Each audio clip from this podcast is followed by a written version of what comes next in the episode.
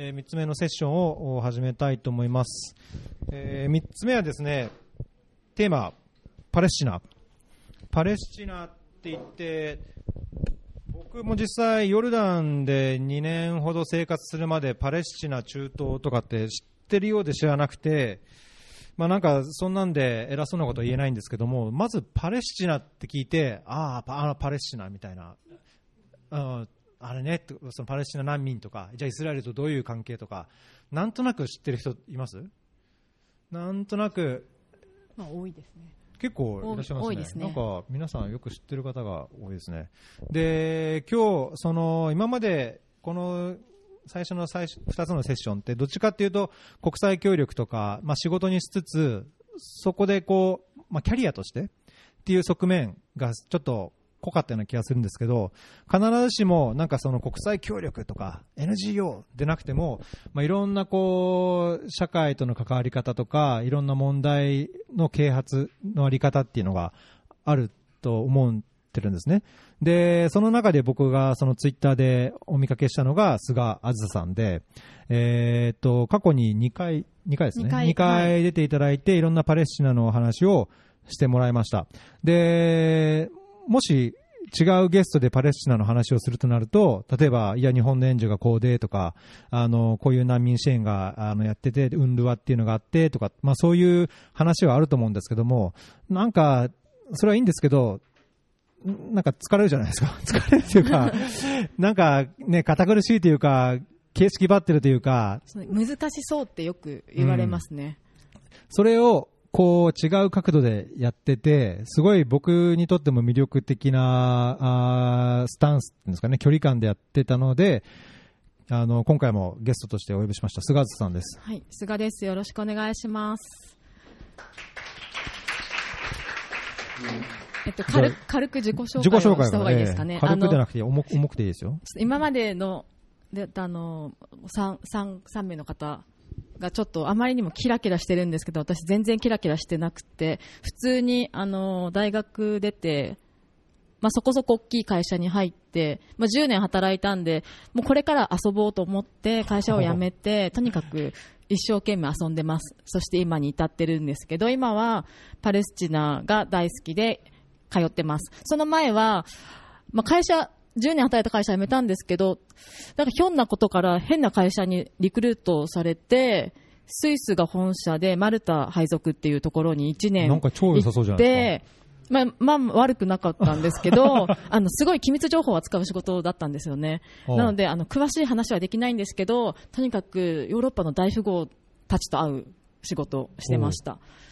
まあ、そんな感じだったんですけど、まあ、1年経って辞めて、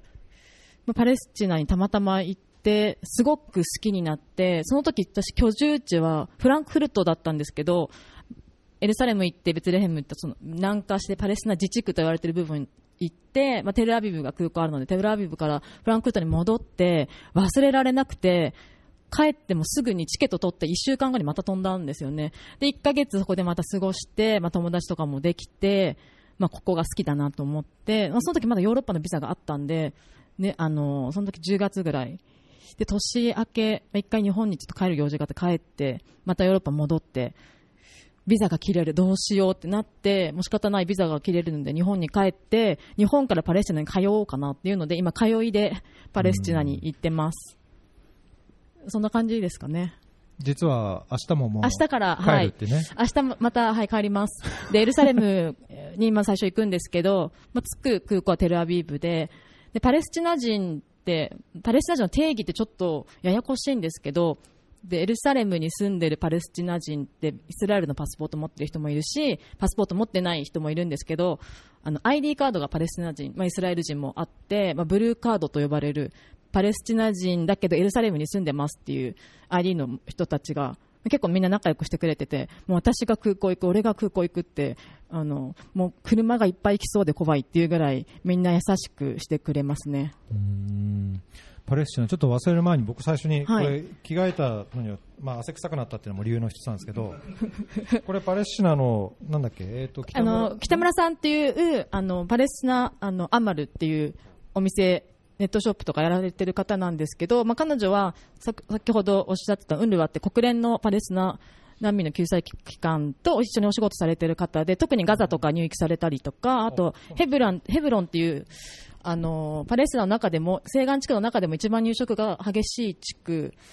の、あの、カフィーヤってよくストール昔で言ったら、アラハトさんとかが頭に巻いてたあのストールよく、あの、覚えてる方いらっしゃるかと思うんですけど、まあそういうのも輸入されて販売してる方で、で、このデザインは、あの、ガザに住んでるデザイナーの子が、あのこのデータを起こして日本で作ってるものです。うん、でガザって封鎖されてるので、そうなんですよ。これデザインがガザの人。で今こうガザの働き方今70%の若者が失業してるんですけど働き方の一つでオンラインで仕事するとか、ね、そういうのもねあの広まってきてる、まあ、その一つじゃないかなって思います。いやなんか僕、そのデザインが向こうの人だっていうのがねあのちょっと前のエピソードであのエチオピアのシープスキンのアンドゥアメットの鮫島さんっていうデザイナーの人も言ってましたけどそのなんだろう例えばアフリカ布で、うん、アフリカ布を持ってきて日本の人がデザインして日本の人が売ってなかなかそのアフリカの人に、まあ、生産者であったり、まあ、あの職人であったりに、こう価値が価値がじゃないな、その便益、便益じゃないな、利益か、がいかないとかっていうのも、まあ、なな結構作詞の一つの形態だから、僕これ見たときに、そのデザイナーがそのガザの人っていうのがまず惹かれて、その人が作ったものだからっていう、まあ、ちょっと日本であの作った T シャツっていうのはちょっと知らなかったですけど、でこのデザイナーさんがもともと確かその国連で働いてた方だったと思うんですけど、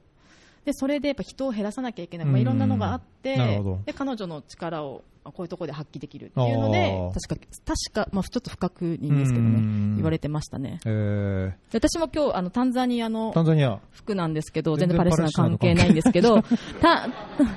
タンザニアの布を使って、タンザニア人のデザイナーがロンドンで作ってるものなんですよ。なんで、ロンドンのあの技術と、タンザニアのもともとある布と、タンザニア人がロンドンで暮らして影響を受けた自分の価値観をあのファッションに生かしたいっていうお友達達がいたのでその人のお洋服を着てます。なんかその、なんだろう、その社会問題であったり、まあ、パレスチナ問題もそうですけど、なんかその入り方っていうのは、まあ、このファッションもそうだし、なんだ飲み物とかね、うん、ああと一つお断りというか、僕、謝らなきゃいけないの、あのパレスチナのお酒、あの家にお忘れてきちゃったんで、すみません、私もちょっとあの持ってこれなくて、ごめんなさい、えっと、エチオピアのワインがあるので、それで ちょっとあのパレスチナのお酒が飲めますとかって言った割にごめんなさいっていうのちょっと最初に謝ってきます。私が輸入したのが1回はけて、次10月にまた入ってくるので、ももしよかったらチェックしてください。はい。はい、まあ、だけど、そのお酒とか文化とか、刺繍とかね、うん、まあ、そういうのを通じて、えー、問題を知るとか、あるいは何かを支援するとか支えるっていうのは、まあ、一つのこう消費者の、ね、行動としてその問題に対する意思表明をするっていう意味ではとってもいいことだと思うんですけど、ね、最近だとあの音楽とかあの Spotify とか使ってる方いらっしゃると思うんですけど iTunes でもいいんですけど、まあ、Spotify 確か去年ぐらいからアラブ音楽が発信されるようになって、まあ、そこでパレスチナのミュージシャンたちが、まあ、アラビア語だったり英語だったりあるんですけどあの曲を出してます。で、え私は春、これエピソード前回のでもお話したんですけど、春にパレスチナの音楽フェスに行って、まあ、あのいろんなミュージシャンたちと会ってきたんですけど、またあの次の週末、またフェスがあるんで、ベツレヘムで、まあ、それに行くためにパレスチナに行きます。それがあのパレスチナって聞いてイスラム教の国と思ってる方いらっしゃると思うんですけど、多いと思うんですけど、パレスチナはイスラム教徒がまあ90%ぐらいいて、あとキリスト教徒もいるんですよね。なので今度行く私のフェスは、うん、あのスポンサーがビール会社。で、ビール会社のフェスティバル。で、9月にはまた別のビール会社がオクトバフェストをやるんですけど、まあそういうこうお酒のイベントっていうのも結構たくさんありますね。そこに。みんな行って酒飲むんですか？そこ、うん、結構飲みます。で、あの、もちろんムスリムの人で飲まない人もいますし、飲む人もいます。まあそれは個人のね、あの、だから信仰がどうとか言う気もないし、私のムスリムのお友達は、まあそれはその人の判断だからっていうので、別に、それは神様が決めることだからっていうので、まあ他の人はごちゃごちゃ言うなっていうことを言ってましたね。音楽は、あ、すみません。音楽の歌詞の内容とかも、まあ、社会的なことを言ってる人も占領について言ってる人もいれば、まあ、全然ただのパーティーロックだよみたいなそういった感じの人もいますし本当に多種多様で、まあ、ただあの根っこにはやっぱり自分たちのアイデンティティっていうのは、まあ、文化としてのアイデンティティっていうのはすごく出てるなというふうに思ってますね。いや僕パレスチナ行ったことないから実は関心があってあれなんですけどわかんない、うん、よくわかんない。肌感覚として。初めて行った時ヨルダンから行ったんですよ。でアンマンからバスでエルサレムに行ったんですけどもうダマスカスゲートってあのよく写真であの岩のドームと黄金のドームが見えるその壁の手前ダマスカスゲートに着いたんですけどもう本当にもうアラブ世界、うん、想像するアラブ世界もそうこれですねアラブ世界が広がってて、ワンピースみたいなアラブ服着たおじさんとかもいれば、あの黒ずくめのオーソドックスのユダヤ人とかいたりとか、もう本当に時空の旅っていう風に感じるぐらい衝撃的でしたね。まあ、かといって、私はこうしないですけど、まあ、こういう薄着してる人もいるし、まあ、本当にヒジャーブの人もいるし、いろんな人がいます。観光地であり、聖地であり、政治的な問題も抱え、すべてがあるって感じがしますね。本当にあの興味深い場所です。これちょっとこの夏休みに行こうとか言って簡単に行けるところなんですか？簡単に行けます。あの私は今回キャセパシフィックで行くんですけど、まあ、成田から香港、香港からテルアビブまで行って、テルアビブからエルサレムまで電車通ってて、まあ、去年できたんですけど、あの行きは無料です。それは首都になったからうん、多分いろんなこういろんな噂はありますけど、えー、エルサレムに行きやすいじゃないですか。まあまあね。バス乗り換えもなくて、うん、電車で。っていうとそこに海外に住んでるユダヤ人がそこに行くと郷愁を感じて入植しようかなって気になるっていうふうな噂は聞きます。そういうことですか。うん、あそうこここですね。そう入国の準備にあたってなんだろうビザの取るのがイスラエルのビザが大変とか、いやビザはねいらないんですよね、90日までいらないので、ただ、イスラム諸国に行ってるスタンプがあると、いろいろ言われるとかいう噂はあるんですけど、最近全然言われなくなって、結構電子化も進んでるっていうのも一つあると思うんですけど、でイランとレバノンのスタンプがあった世界一周している子は、ただ90日のはずが1週間になってたというのはありましたね。まあね、レバノンとイランはちょっとね、逆にだってイスラエルのスタンプあったら、レバノンとかもう、そうですよね。ねイスラエルのスタンプある時点でもごめんなさい、もう帰ってくださいっていうね、はい、アラブ諸国は。はい。で本当にあの私、一応パレスチナ料理研究家っていうふうに勝手に名乗ってるんですけど、あなんでかっていうとあの分かりやすいかなというふうに思ってパレスチナ好きで通ってますでもいいんですけど、もうハワイほど分かりやすくない。ハワイの本出してる人いっぱいいると思うんですけど、うん、ハワイ、私もハワイ好きですけど、あの、ハワイ大好き、素敵な場所ですっていう本いっぱいああるけど、パレスチナ好きですって言って、もうパッと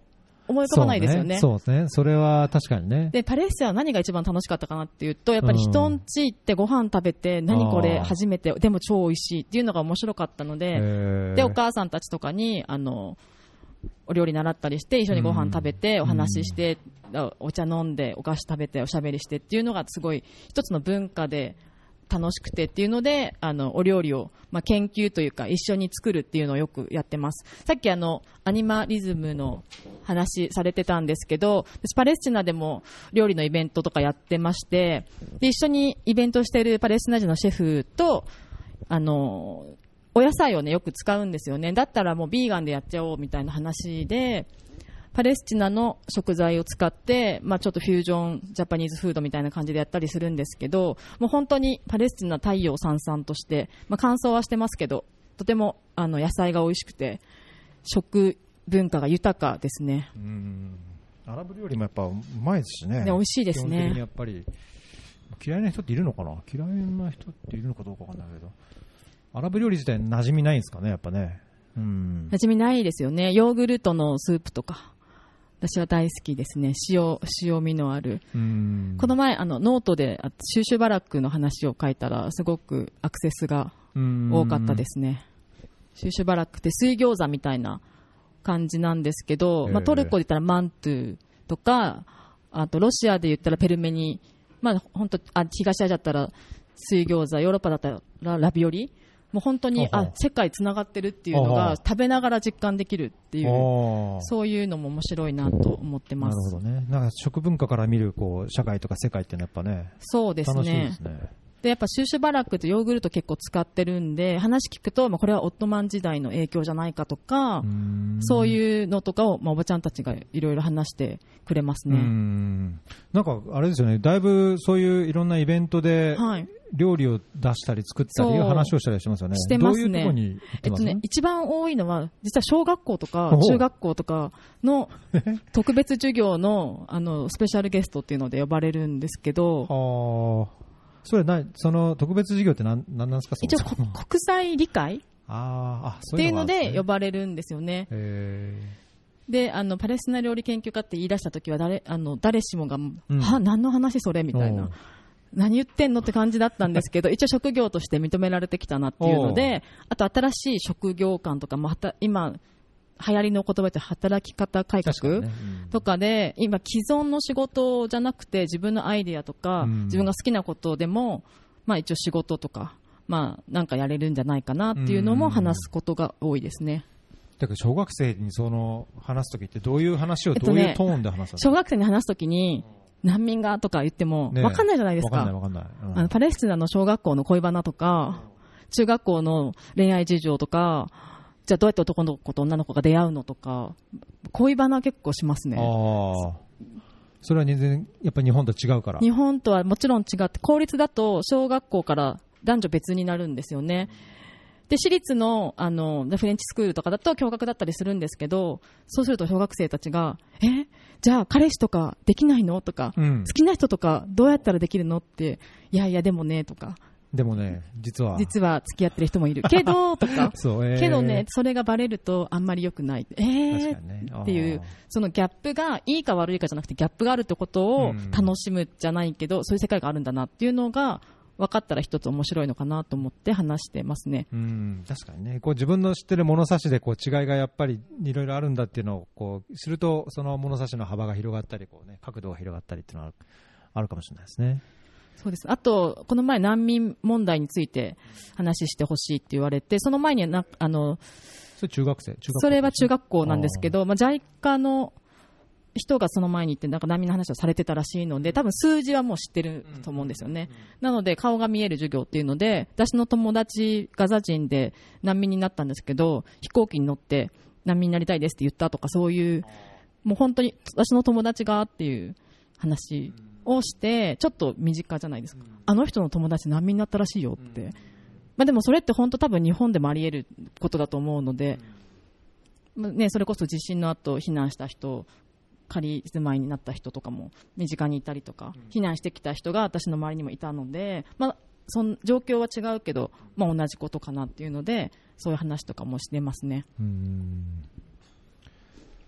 そうね。いやガザとかひどいですからね、報道を見てるだけでも、そうですね、失業率70%っていうのもそうですけど、はい、なんかあるとすぐミサイルで攻撃されてとかね、はい、あれはちょっと。でも今まではやっぱりこう石石投げるシーンとかよくテレビであったと思うんですけどイスラエルに抵抗して、うん、で今、私はアートと抵抗というのをよく追ってるんですけどガザは本当に出るのが難しくて特に若い男性は許可がほぼ下りないっていうふうに言われてるんですが、うんまあ、音楽で外に、外にとか、まあ、ラマンラっていうパレスチナの、まあ、首都的機能を果たしている大きな都市があって、そこに来たアーティストとか、まあ、日本に今年来たガザのあの絵とか描くアーティストさんとかも、結局アートが全部ツールというか、自分の力になっていっているのかなというふうに思いますね。で、やっぱり政治の絵の諦めみたいなところもあって、最近あのフィルムフェスティバルとかもパレスチナよく開かれてるんですけど、まあ、アートに系統する人も増えてきたんじゃないかなというふうに肌感覚では思います。うそうするとなんか僕らみたいに、まあ、日本とかね、そのパレスチナ、ガザ近く住んでるわけじゃなくてもそういうのを知ったり触れたりする機会っていうのがいろいろあるんでしょうけど。そうですねなんか僕もあんまりツイッターぐらいしか見てないからあれだな。どうどうしたらもっとそのパレスチナ、ガザを知る、うん、まあ、その食食なのか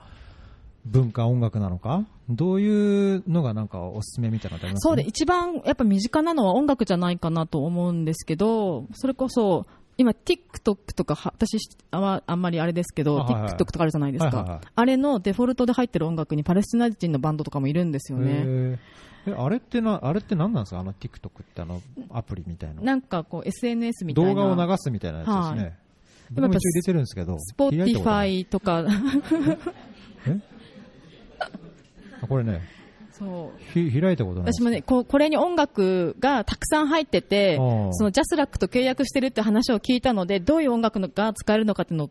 で試したんですよね、うん、で知ってるアーティストとか名前入れたら結構パレスチナのアーティストが出てきて、あ、何これジャスラックってことこれ使えば彼らにね、チャリンチャリンってなるの？みたいな思って。これ、これ見るとチャリンチャリンなんですか？見るとっていうか、その音アップするときに音楽を下につけれるんですよね。で、それって使用料必ず出てるはずじゃないですか。音楽って著作権なんで。だからそれ使うことで、ね、その、彼らに収入になるんだなとか、まあ、あと、スポーティファイとかだと本当に、たくさんアラブの音楽、パレスチナ以外の、まあ、アラブチャンネルみたいな感じで、多分見れると思うので、面白いと思います。そう、これ TikTok 私やってみた時ですね。ね僕、じゃあダウンロードしたやつを一回かけてみますか、この。はい、この、あこの、あの、トゥートアルドっていうバンドなんですけど、彼らは、まあ、パレスチナ人というよりも、まあ、何人って言ったらいいのかな、ゴラン高原の人たちなんですよね。ゴラン高原のマジダルシャムスマラっていうところの人たちなんですけど、国籍が今ないんですよね。マジダルシャムス村はもともとシリアで、で、イスラエルに占領されてて、他の近くのところは、イスラエル国籍取ってるんですけど、ここは拒否していて、まあ、宗教でいうとドゥルーズ派っていうところですね。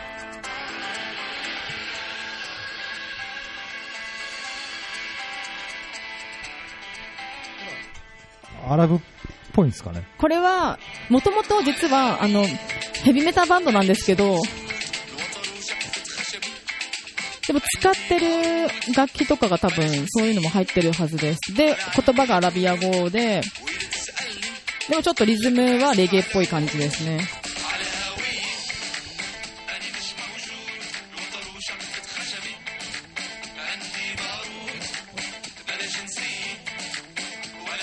で去年彼ら日本に来たんですけど、今年は来てなくて、もしかしたら来年フジロックに出るかもっていうのを、この前話しました。このボーカルの子と話した時に、フジロック出るかもって言ってて、その前私フジロックのオーガナイザーと会った時に、いや彼らすごい楽しいみたいに言ってたら、その後会った時にフジロックの人から連絡あったって言ってたんで、多分出ると思う、思います。これ、フジロック来るんですね。僕このシリアンブルースが好きですけどね。これ、配信するときになんか著作権でなんか言われても困るんで。そうですね。流さない、まあ、そういう、あの、あの、トゥートアルドで探してみてください。うん。これリンクをまた貼っときますけど。はい。で、やっぱりもう CD を作らなくていい時代になったので、うん、まあ、働き方とか、まあ、こう自分たちの考えを見せるとか、うん、アイデンティティを示すっていう方法は多種多様になってきてますね。ねだけど、うん、なんか、ロックかかんないですか？パレスチナ、あ、うん、イスラエルはそこら、あそこら辺のインターネットをこう、まあ、全部チェックはしてると思うんですけど、ブロックはしない？ブロックはし中国とかエチオピアみたいに。ないです、してないです。ね。ただ、全部見られてるので、なんか逮捕,、まあ、逮捕とかされるときは、そういうので言われると思います。ね、いやエチオピアなんかもフェイスブックでそういう反政府的なことやるともう数日後に一体警察に連れてかれたりするんで、うん、今なんかフェイスブックもインスタとかも全部もう遮断ですかね。なんそこまでしないっていうのは何なんですかね？もっと過激な過激な活動家たちがいるからじゃないですか？か。SNS ぐらいじゃあれかって感じ、うん、もう本当、実動派がいるからだと思うんですけど、まあ、音楽ぐらいじゃ全然何も言われないですし、私の入国も年々簡単になってきてるので、なんでかなってちょっと逆に不安に思ってますね。何度も言ってるのにそう、何度も行ってて、私、あの、トルコとかにもよく行ってたので、トルコに入ってる形跡もあるのに、なんでかなって、ちょっと、ちょっと泳がされてる、ね、逆に不安っていうのもありますけどね。ちょっと菅さ泳がしといて、なんかした時にしょっぴこうみたいな。うん、いやだ、デモとか参加してないんで多分大丈夫と思いますけどね。一応チェックはしてます。カメラいっぱいあるので、イスラエル行くと。はあ、そうするとちょっと怖いですね、行くの。そうですね。で、うん、本当に、あの最近こういろんな発信してる人がパレスチナ多くて、うん、昨日からあのエルサレムの本屋さんとあるあのアポアポステルズバンドのアポが、まあ、トーク形式で自分たちの考えを言うっていうのをあのインスタとかフェイスブックとかで配信してるんですよね。でそれはあの結論は求めない、うん、結論は求めなくていいも悪いもなくてただああのアイデアを話してそれがあのみんなの考えるトリガーになったらいいなっていうのでやってるそういうあのトークのなんていうんですか、ね、配信もやってますね。アンホーリートークスっていう、まあ、よかったらチェックしてみてください。パレスチナの、あの、旧市街に住んでるアルメニア人、アルメニア地区ってのあるんですけど、アルメニア人とエルサレムにいる本屋さんのトークセッション。いや一回行ってみたいな。なんかこれ、写真、写真展？写真展写真展、写真展を、まあ、年に一度同じタイトルの何箇所かでするんですけど、まあ、それの記録版ということで、Kindle で写真集を出してます。で、あの、パレスチナの写真見るときって、まあ、旧市街の綺麗なものと報道されるちょっと悲惨なとこっていう極端なところが多いと思うんですけど、まあ、私は日常の歩いて見える風景とか、私も難民キャンプとか泊まり歩いてるので、っていうと、ちょっとみんな私すごい悲惨なとこでなんか人道的な活動をしていると思われがちなんですけど、全然そうじゃなくて、パレスチナの難民キャンプは71年あるので、もう一個の村みたいになってて、あの、普通にお家も綺麗だし、まあ、お金持ちとそうじゃない人とすごい格差があるんですよね。まあ、そこで私も、まあ、数日滞在して、まあ、暮らすとは言わないですけど、まあ、そこの経済圏の中で、あの、回るっていうか、まあ、買い物したり、髪切ったり、あの、そういった中の本当に普通の人たちと、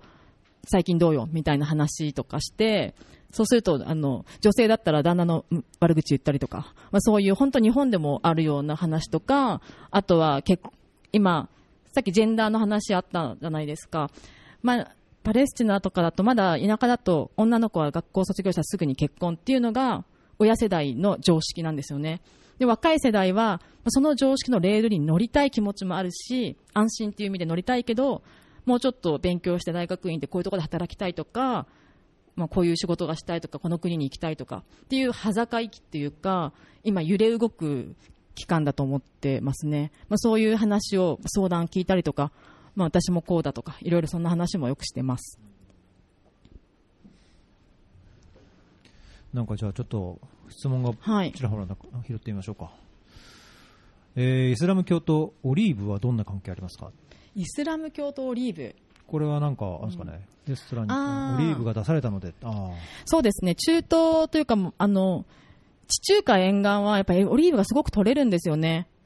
まあ、パレスチナもそうですし、レバノンとかもそうですし、まあ、イタリアとかも、あの、イタリアンのお料理のお店とか行くと、オリーブ結構出ると思うんですけど、イタリアも地中海ですし、私が前住んでたマルタもオリーブ取れます。で、今、チュニジアとか、あの辺もオリーブの出,、出荷元だったりして、安いオリーブがそこからイタリアに飛んで、イタリアでコンあの詰め替えられて、イタリア産として売られているのもあるぐらい。なので、イスラム教徒ってつながりというよりも、多分地中海のあの気候に合ってて、あの地区の産物だということだと思いますね。確かにね。あと、フェアリーで中立的なスタンスでイスラエル、パレスチナを訪問しているという話でしたが、うんうんえー、パレスチナ、イスラエル料理のこれは俺らの料理だみたいな彼らの主張、試合のようなエピソードがあったらあそうですね、ありますね。えっと、やっぱりイスラエル人っていう考えな何をもってイスラエル人かって結構難難しいというか、うん、あのヨーロッパに行ったユダヤ人でイスラエルに来た人っていうユダヤ人もいればイラク系の、もともとイラクにいました。で、今、イスラエルにいます。ユダヤ人です。っていう人たちもいたりとか、あるので、イスラエイラクの人とご飯食べ、元イラクに住んでたイスラエル人のユダヤ人とご飯食べに行った時に、もう、食文化のアイデンティティってめちゃめちゃアラブなんですよね。パレスチナと一緒、ほぼ一緒というか、そういった感じで、で、もともとヨーロッパにいたユダヤ人の、まあ、イスラエル人の女の子とご飯食べに行った時にイスラエル料理って何って私ちょっと聞いてみたことがあって彼女はすごくパレスチナが好きなイスラエル人だったのでその子はイスラエル料理ってないよって言われたんですよね。まあ、そういう人もいるし、もともとアラブ起源のユダヤ人だったら、普通のアラブ料理がイスラエル料理だっていう人もいるし、まあ、パレスチナ側からすると、あの、日本とかでもよくフムスとか、あとはサラダアラビーヤとか、イスラエル料理として紹介されていることがよくあるのは、多分世界的にそうだと思うんですけど、それを見てパレスチナ人のシェフの友達とかは、彼らは土地だけじゃなくて文化まで奪おうとしてるっていうふうな言い方もね、してます。そっか。そう考えるとなんか食や文化でこう違う切り口でそのイスラエル、パレスチナをこう見直すとかって言っても必ずしもそんなに簡単なもんでもないですね。そうですね。で、あの、まあ、ノンポリとまでは言わないですけど、イスラエル人で、まあ、シオニストじゃない、まあ、普通、普通のって言ったらちょっと語弊がありますけど、そういう人だと、美味しい料理はアラブ人地区に行けっていう人もいますね。えー、それはそれで面白いですね。うん、あともう、ちょ若干シオニスト寄りの、うん、あの、もうバリバリの、あの、アラブ嫌いの人と出会った時があったんですけど、うん、散々1時間ぐらいパレスチナの悪口を聞かされた後に、美味しいご飯屋さんはあそこにパレスチナ料理屋だって言われた時は、もう、えーっていう、もう食ってなんか不思議って思いましたけどね。それなんか額みたいな。さっきまでのヘイト何だったのっていうぐらい。えー、なので、まあ、あの、そうですね。パレスチナ人からすると、それをイスラエル料理だって言われると、やっぱり取られ,、取られたというか、盗まれたもの、まあ、それもすら入植じゃないかっていう考えが多いですね、まあ、パレスチナ料理と言わずとも、アラブ料理って言ってほしいとか、まあ、そういうところがありますね。いや僕はもうはっきり言って、パレスチナ、アンチパレスチナの 方、アンチイスラエルの方なんで、まあ、なんか平等にっていうかな、フェアにっていうのをなんか自分で努力して、まあ、国は憎んで人は憎まずのつもりですけど、そうですね、本当にそれは、国はもう、ね、政府とかは本当、もうクソとしか思ってないですけど、まあ、いや、まあ、クソ以外というか、ね、イスラエルっていう国のやり方はちょっとやっぱりどう考えて、まあ、日本政府、僕、うん、日本政府のいろんな声明とか対外的な外交でそんなにしょっちゅう、いやすごいね、日本みたいな思うことないですけど、パレスチナやイスラエル関係についてはいつも断固としてその入植を、あのね、正式な声明として批判しているし国際法違反しているっていうのをはっきりという声明あの日本政府も声明出すので。まあ、そういう点はすごいいいなと思うんですけど。そ、まあ、そこがギリギリなんだなって思いますね、ね。やっぱり文章の中でエルサレムについては私たちは多分東エルサレム、パレスチナ、西エルサレム、イスラエルとか東、西って使い分けするんですけど、あの公的な文書では日本政府が出すいろんな声明とかに絶対東ってつくことはない、ね。うん、エルサレムはエルサレムでそこはもう触れないっていう、うん。そ、ねまあ、それは、ね、外交上当然のことなのかもしれないですけどね。なんか、あの、首都移転以降、はい、大きな変化ってありました？そうですね。もう2年ぐらい、えっと、新聞に載るような大きな変化って多分感じない方の方が多いかもしれないんですけど、現地に行くと、すごく感じますね。あれ以降というのは、首都、首都だとせあの言トランプさんが大使館を移動させますって言った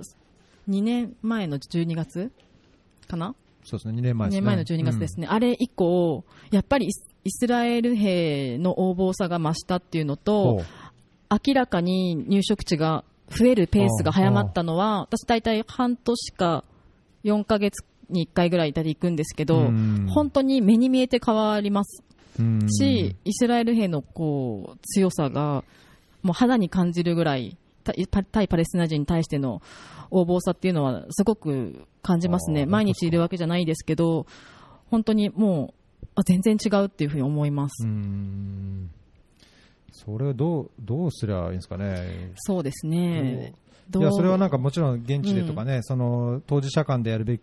考えるべきこともあれば、うん、その外交上考えるべきこともあれば、なんか僕らとしてあ、まあ、半分会話の外というか、そうですね、ねちょっと心の心の距離が遠いじゃないですか、うん、そういう場合、どういうふうになんかこういう問題について、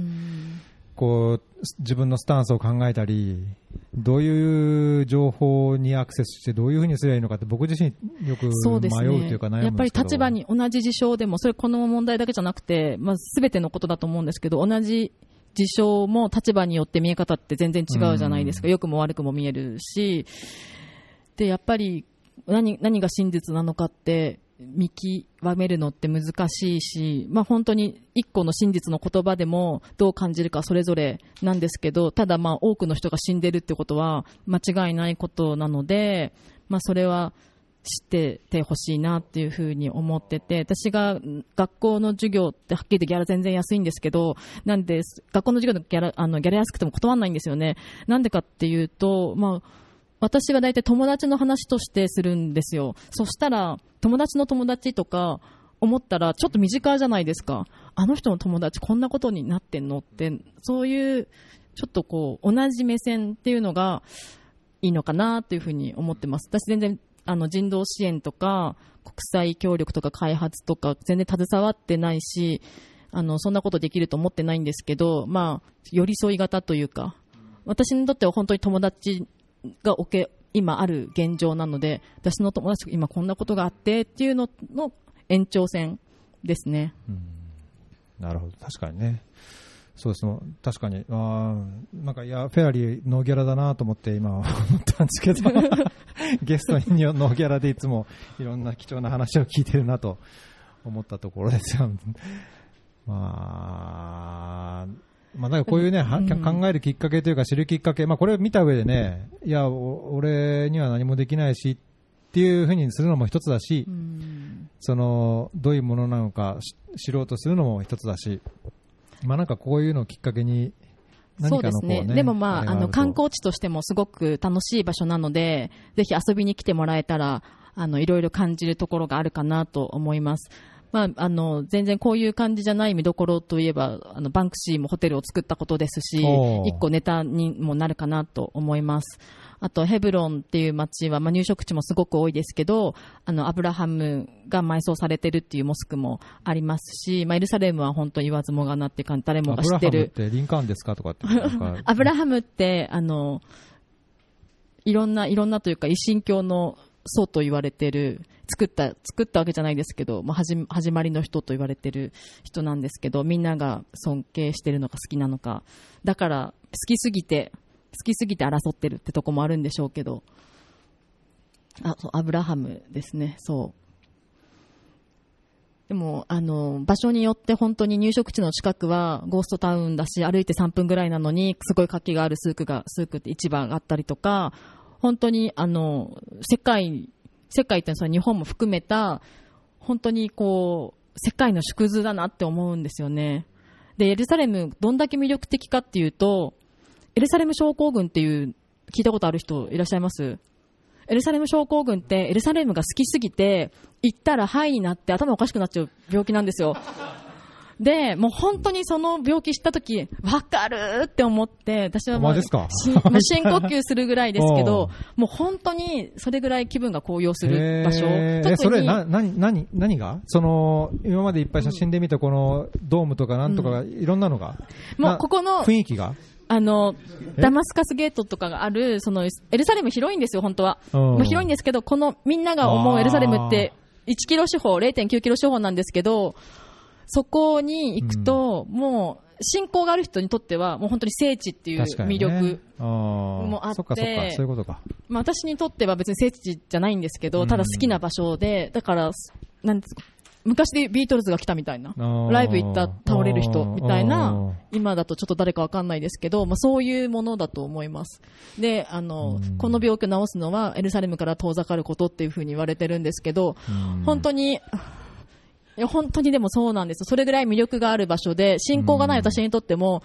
もうキャーって言いたくなるぐらい、本当にシャウトするぐらい、すごい素敵な場所です。まあ、これエルサレム、パレスチナに限らず、うん、なんか中東全般って、そのいろんなやっぱ史跡、名跡が、その過去にその、ね、キリストとその使徒がどうした、こうしたとか、いっぱいやっぱありますか？そう、ね,、いう意味ではそこがここに凝縮されてると確かに気狂っちゃうかもしれないですね。うん、でやっぱりこの残ってる壁とかあの嘆きの壁って、うん、神殿の丘のその神殿の壁の西側が残ってるだけなんですけど、まあ、そこの逸話とかって私は全然信仰心とかないしどっちかというと仏教寄りなんですけどあの、旧約聖書とか新約聖書とか読んでると、そこの言ってた場面がそこにあるから、まあ、あの、小説読んだ後同じ場所行ったみたいな、映画見た後ロケ地行ったみたいな感じなんですけど、そういう楽しみ方もできますね。でも本気の人はね、もう自分の神がここに、キャーみたいな。そうだね。ハッピーすぎて、ちょっとアドレナリン出ちゃって、頭おかしくなっちゃうっていうのがあるぐらい魅力的な場所です。なんかちょっとこれ聞いて一人でも二人でもちょっと行ってみようかなと思ってくると嬉しいですね。で、旧市街の中は本当にいろんな食べ物屋さんとかお土産屋さんとかあるんですけど、あの地球の歩き方見たことある人いらっしゃるかわかんないんですけど、パレスチナ、あ、イスラエル編パレスチナなんですけど、エルサレムのページ見ると、パレスチナ側とかアラブ側はご飯食べることほとんどありませんって書いてあるんですよ。でも、あの、パレスチナ側もいっぱい食べるとこあって、本当に美味しくて、おじさんたちとの会話とか、おばさんたちとの会話もすごい楽しいし、旧市街の中の、あの、アラファトっていうご飯屋さんが、あそこが一番美味しいと思うんですけど、そこは、アラファトは。アラファトは、あの、はい、あの、うん、ケデックさんっていう、ケデックファミリーがやってるレストランなんですけど、あの、ローカルばっかりで、アラブ人ばっかりで、あやこ、この人じゃないですね。この人ではないです。こ っちだとやばいですよね、はい、こっちだったらちょっと危ないですけど、あの、アラそういう美味しいご飯屋さんもたくさんあって、そこでの出会いとか、あの、おしゃべりしたりして、で、まあ私日本人なんで、まあそこそこ目立つので、違う場所にいたのを目撃されてて、アラファトでばったりあとおじさんとケーキ食べ行ったりとか、まあそういう、あの、よく中東いたら、お家とか呼ばれません？うちでそうですね、しょっちゅう、もう嫌って言っても、ね、そうですよね。そういう体験が、やっぱりこう、中東のイメージを、ね、変えていくんじゃないかなって思います。確かにね。確かにね、中東っていうだけでやっぱ怖いとかね。そう、中、私パレスチナ行くってだけで誘拐されないのって言われて、私パレスチナの誘拐事案ってあんま知らないけどっていう、ななんなら、あの、泊まっていけっていう意味かなとか、その誘拐事案ってって思うぐらいですけど、結構みんな優しくしてくれます。ね、何でもかんでもこう、テロがあるとか、危ないとかっていうふうになっちゃうことはありますけど、そうですね、必ずしもそうじゃない、ね、そうですね、必ずしもそうじゃないですし、もちろんそういう場合もあるので、もし行かれる方は、最新の、そのどこの国でもそうですけど、最新の注意を払ってもらったらなって思います。はい。そんな、はい。そんなこんなで。そうですね。えっと、私の今後、今後の予定は明日からパレスチナ行って、フェス3つぐらい行こうかなと思ってます。はい。で、なんかフジ、フジロックとロックロックなんとかとみたいな周りそうですね、さフジロック、サマソニ、サンセットライブみたいな感じで、あの、パレスチナのフェス三昧。で、エルサレムは、マラソンなしですか？マラソンは今回ないです。まあ、来年3月27日、パレスチナマラソンまたあるので、もし出出たい方とか、3月なんで決算期なんで、ちょっと仕事忙しい方も多いかもしれないんですけど、レジストとか言ってもらったら、あの、私対応するんで、ぜひ、あの、走りに来てください。はいはいはい、言ってください。来年3月、多分前半ぐらいからいる予定で、うん、私のあの前職の同僚たちも遊びに来るって言ってくれてるので、えー、もしタイミングが合えば、あの、普段、うん、あの、ガイドも行けないような場所とか、知ってる場所いっぱいあるので、うんこれダイレクトメッセージはオープンにしてるんですか？はい、オープンにしてます。ぜひ。あの行きたくなったら。行きたくなったらぜひ言ってください。私がいない時でも、あの、どういうとこが面白いとか、あの、どこがおすすめとか、交通機関とか、私も全然知らない人からよく、あの、行くんですけど、バス大丈夫ですかとかメールよく来るので、気軽に、あの、すぐ、ちょっとリプライ遅い時もあるかもしれないですけど、気軽に聞いてください。うん、いいですね。そういうのがあると心強いですよね、やっぱり。ね、知ってる人がいて、そうですね。情報も、生の情報がもらえてとかっていうのはね。うん、今、あの、イード、イードがもう、ああね、この犠牲祭が、そうですね、うん、金、パレスチナ金、銅が大体お休みなんですよね、大きな会社とかだと。なので、金曜日から連休が始まって、まあ、来週いっぱいぐらいずっとお休みむしろなんか、JICA 的には危ないから渡航するなって言われるような時期ですけど。ですけど、あの実際エルサレム東側はシーンとしてます、この時期。すごくもう、みんなあの羊を飼って、うん、もうワイワイしてるんで、家の中で、ね、静かにしてることが多いですね。うん。ですか、じゃあ、ぜひ、なんかそういった人の話とかも聞きたいな、はい、その後に。そうですね。ね、った人がいて、いや、菅さんとこんな風にしましたとか。っって言った人いたら、ぜひ教えてください。そうですね。まあ、髪切りたい人とか、難民キャンプの美容室に、私がいつも行ってるとこがあるので、そういうところに行くと、やっぱり地元の、本当に、あの、本当の本当のローカルの話とか、距離も近まるのが早かったりとか、するので、それこそ、イスラエル兵の悪口とか、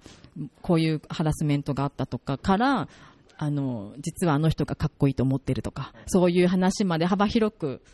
聞けます。やっぱり美容室って女性は女性だけの場所なので、本当に、あの、うん、ちょっとここでは本当に言えないような、あの、話もいっぱいある、あの、聞かされたりとかします。私が一番保守的かもみたいな思うぐらい、みんな大胆な女性たちの話いっぱいあります。多分想像を覆す経験ができると思うので、ぜひパレスチナ来てください。あ、ちなみに来年3月から直行便が出るので、あ、そうなんですか、はい、どこの、どこの航空会社えっと、イスラエルの航空会社なんですけど、どっかと多分コードシェアだったと思います。成田、テルアビブが直行も出るので、それはまた行きやすいです、ね、はい、行きやすくなります。うんぜひイスラエル、パレスチナ、どっちも見たら楽しいかなと思ってます。じゃあ、そんなとこですかね。はい。はい。じゃあ、これセッション3パレスチナでした。あの、菅津さんです。どうもありがとうございました。は